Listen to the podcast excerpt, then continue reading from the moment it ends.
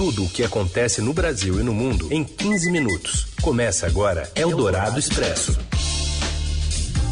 Olá, sejam todos bem-vindos. Está começando mais uma edição do Eldorado Expresso, o programa que, na hora do almoço, traz para você as principais notícias do dia em uns 15 minutos. Primeiro ao vivo em FM 107,3 na Rádio Eldorado FM de São Paulo e depois a qualquer hora, em qualquer lugar, no seu agregador de podcasts favorito. Essa parceria do Estadão com a Eldorado, que você acompanha diariamente aqui de segunda a sexta. Eu sou Raíssen Abac, ao meu lado está o Leandro Cacossi. A gente vai para os destaques desta quinta, 30 de janeiro de 2020. Eldorado Expresso. Jair Bolsonaro recua e desiste de recontratar o assessor da Casa Civil que viajou para a Suíça e a China em um avião da Força Aérea Brasileira. Mais duas cidades paulistas notificam casos suspeitos de coronavírus. Outros três estão sendo investigados na capital. E ainda os estragos da chuva em Minas Gerais, uma ação contra milícias no Rio de Janeiro e o cinema brasileiro no Festival de Berlim. Eldorado Expresso. Presidente Jair Bolsonaro recua na recontratação do assessor que fez um voo particular com o avião da FAB. Teve o demite, teve o contrata, agora voltou para o status demite. Quem traz mais informações é a repórter de Brasília, Júlia Lindner. Oi, Júlia. Olá, boa tarde. É, em algumas horas muita coisa aconteceu aqui no Palácio do Planalto. Ontem à noite nós dormimos com a informação de que Vicente Santini havia sido readmitido em outro cargo na mesma pasta, com salário pouco inferior, e hoje nós acordamos com a informação de que na verdade essa medida, essa transferência dele foi suspensa, né? Ele então está fora do governo por enquanto, pelo menos, e que o secretário executivo que substituiu ele Fernando Moura, foi exonerado. Isso porque o Fernando Moura foi o responsável por assinar a readmissão dele dentro da Casa Civil. Além disso, o presidente tomou uma atitude que surpreendeu muita gente aqui no Palácio do Planalto, que foi tirar o PPI, o Programa de Parcerias e Investimentos do governo, da Casa Civil e transferir isso para o Ministério da Economia. Isso tem muitos significados dentro da política, porque esvazia muito o Ministério de Onyx Lorenzoni. Desde o ano passado ele já perdeu muitas áreas ali dentro da Casa Civil. Fica agora a dúvida de como vai ficar a situação dele dentro do governo quando ele retornar. Além disso, tem uma questão que pode acontecer daqui a uns meses, que seria mudanças nos ministérios. Talvez isso anteceda algumas trocas que o presidente pensa em fazer no governo. Então agora é aguardar para ver os desdobramentos. Eldorado Expresso. As secretarias de saúde de Mogi das Cruzes, na Grande São Paulo, e São José dos Campos, no Vale do Paraíba, notificaram casos suspeitos de coronavírus nas cidades. Assim, já são cinco as suspeitas de infecção por vírus no estado de São Paulo. Os outros três casos são na capital paulista.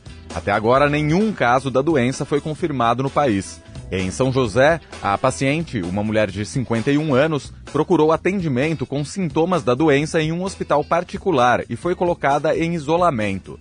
Como o caso foi informado depois das quatro da tarde de ontem, não entrou no balanço diário de casos suspeitos divulgado pelo Ministério da Saúde. A paciente relatou que seu marido esteve em viagem à China a trabalho por 30 dias no mês de dezembro. Em Mogi, a paciente, uma jovem de 22 anos que reside no centro do município, retornou de uma viagem a Wuhan, na China, no último dia 26. A paciente chegou a um hospital particular com diarreia e dor de garganta. Na unidade foi colhido material para exames. As notificações de São José e de Mogi das Cruzes ainda não entraram no balanço oficial do Ministério da Saúde, que ainda é de nove casos suspeitos de coronavírus. Eldorado Expresso. E continua chovendo forte em Minas Gerais. O repórter enviado especial aqui do Estadão, Pablo Pereira, atualiza as informações para a gente direto de Belo Horizonte. A Defesa Civil de Belo Horizonte divulgou há pouco, no final da manhã, um novo alerta de pancadas de chuva na cidade, em torno de 20 a 40 milímetros, com raios e vento de até 50 quilômetros por hora. O comunicado da Defesa Civil é válido até pelo menos é, amanhã de manhã. A previsão é de que as chuvas não sejam tão fortes quanto aquelas que atingiram a cidade na quarta-feira. Também no final de semana passado, eh, na quinta e na sexta-feira da semana passada, provocando mortes e desabrigados em Minas Gerais. Até agora, 55 pessoas morreram e há pelo menos eh, cerca de 50 mil desabrigados e desalojados de casa em todo o estado de Minas Gerais.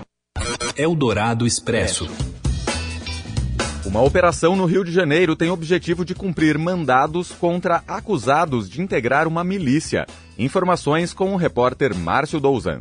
Olá, Heisen, olá, Leandro, olá a todos. A Polícia Civil do Rio, em parceria com o Ministério Público do Estado, realizam nesta quinta-feira uma operação em comunidades da Zona Oeste para tentar prender 45 pessoas acusadas de integrar uma milícia que atua na região do Rio das Pedras, da Muzema e adjacências. A operação batizada de Os Intocáveis 2 é um desdobramento da Operação Os Intocáveis que aconteceu em janeiro do ano passado. Naquela ocasião, a polícia prendeu 19 pessoas e colheu muito material como provas e encontrou provas de que outras pessoas estariam teriam ligação com esse grupo criminoso. Um detalhe que chama atenção é que uma das provas que foram recolhidas em janeiro do ano passado continha um celular com conversas entre um dos acusados que é, teve mandado de prisão decretado hoje com o Rony Lessa. O Rony Lessa, é bom lembrar, ele é acusado de participação no assassinato da vereadora Marielle Franco, do PSOL, que ocorreu em 2018, e ele está preso em uma penitenciária federal em Porto Velho. Até o meio da manhã desta quinta-feira, o Ministério Público e a Polícia Civil haviam conseguido cumprir 31 mandados de prisão dos 45 que foram emitidos. Eldorado Expresso. Rodrigo Maia e Paulo Guedes participaram de um evento realizado pelo Centro de Liderança Pública em São Paulo e divergiram sobre o papel do Congresso nas reformas. Quem atualiza tudo o que aconteceu nesse evento é o repórter de Economia do Estadão, o André Ítalo Rocha.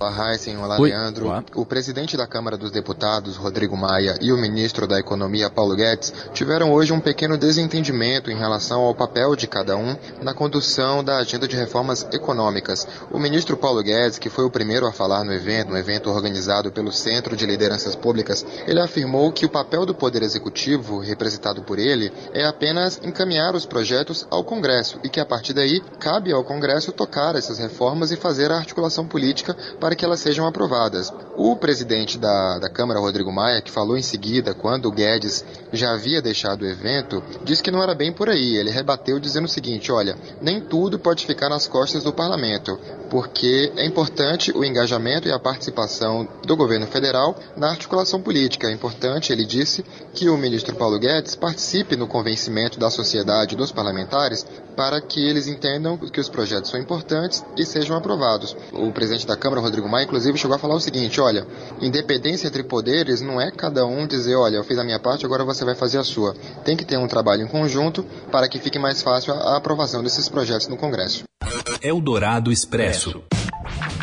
Seu dinheiro em ação. Os destaques da Bolsa, com Vitor Aguiar. Oi, Vitor, boa tarde. Oi, boa tarde, Leandro. Boa tarde, Raíssa. Boa tarde, boa tarde ouvintes. Tudo bem? Tudo certo. O dia é tenso no mercado financeiro, hein? Ibovespa em queda e dólar em alta. Pois é, um dia bastante tenso aqui para os mercados do Brasil. Leandro, a gente vê que o Ibovespa, por exemplo, neste início de tarde, está caindo mais de 2%, caindo 2,06% agora, para o nível de 113.003 pontos. Para vocês terem uma ideia, o menor nível que o Bovespa atingiu em 2020. O índice nunca tinha ficado abaixo de 114 mil pontos neste ano. Dólar à vista também tem uma sessão bastante complicada, no momento vai subindo 1,12%, com isso já aparece na faixa de R$ 4,26. O dólar não ficava tão alto desde novembro do ano passado. Vitor, essa situação que você trouxe para a gente da Bovespa e também pelos mercados globais, mundo afora, tem a ver com o coronavírus? Tem tudo a ver com o coronavírus, viu, Heisen? Ontem à noite, os dados parciais ali do total de mortos e de infectados, eles mostravam, digamos, que a evolução do vírus ela estava aí acontecendo num ritmo mais lento. Só que de ontem para hoje a gente já teve um salto no número dos infectados e no número dos mortos. Agora, ao redor do mundo, já são quase 8 mil pessoas infectadas e aí umas 170 mortes por causa do coronavírus. Então, essa evolução, né, esse salto na disseminação do vírus, é claro que deixou todo mundo mais cauteloso. A gente viu que as bolsas lá da Ásia caíram forte hoje nessa madrugada, as bolsas da Europa também tiveram um desempenho muito ruim e agora o Ibovespa e as bolsas americanas estão amargando essas perdas expressivas. O Ibovespa caindo mais de 2% e o dólar chegando em 4,26. Acompanhar a reta final do mercado financeiro desta quinta-feira, como o ouvinte faz, Vitor? É só acessar seudinheiro.com. Lá a gente está acompanhando em tempo real tanto o desempenho do Ibovespa quanto o do dólar. E é claro, a gente vai atualizando nosso leitor sobre todo o noticiário de economia e de investimentos. Tchau, gente, até amanhã. Eldorado Expresso. O Ministério Público Federal encontrou indícios de falhas nas vagas do SISU. A repórter Isabela Palhares atualiza as informações. Oi, Isabela. Boa tarde, Heisen. Boa, Boa tarde, tarde, Leandro. Depois da divulgação dos resultados do SISU, o Sistema de Seleção Unificada, estudantes têm relatado uma série de falhas no sistema. Com as notas do Enem, os alunos podem se inscrever para duas opções de curso em universidades públicas de todo o país. Os candidatos que não foram aprovados na primeira opção de curso dizem não conseguir agora participar da lista de espera. Segundo eles, a segunda opção que eles colocaram para concorrer a uma vaga foi trocada por um outro curso que eles nunca escolheram. O Ministério da Educação diz em nota que o sistema está funcionando normalmente nesse momento, mas não responde pontualmente o que está acontecendo com esses candidatos. Outra falha que foi identificada pelo Ministério Público Federal é de indícios de uma falha na oferta de vagas destinadas a candidatos com deficiência física. Por lei, todas as universidades têm que reservar uma parte das vagas de todos os cursos para pessoas com deficiência física. Em uma análise preliminar, a Procuradoria encontrou um número expressivo de cursos em todo o país que não tinham nenhuma vaga reservada para deficientes. O Ministério da Educação tem cinco dias para apresentar explicações sobre esse problema. Eldorado Expresso. Assunto agora futebol. Paulistão, depois da vitória contra o Oeste, o Palmeiras ocupa a segunda colocação do grupo B. E você acompanha os detalhes com o Robson Morelli. Alô, amigo, do que, que você quer falar mesmo? Olá, amigos! Hoje eu quero falar deste Palmeiras que goleou ontem o Oeste 4 a 0 no Pacaembu. Primeiro jogo do Palmeiras em São Paulo nesta competição.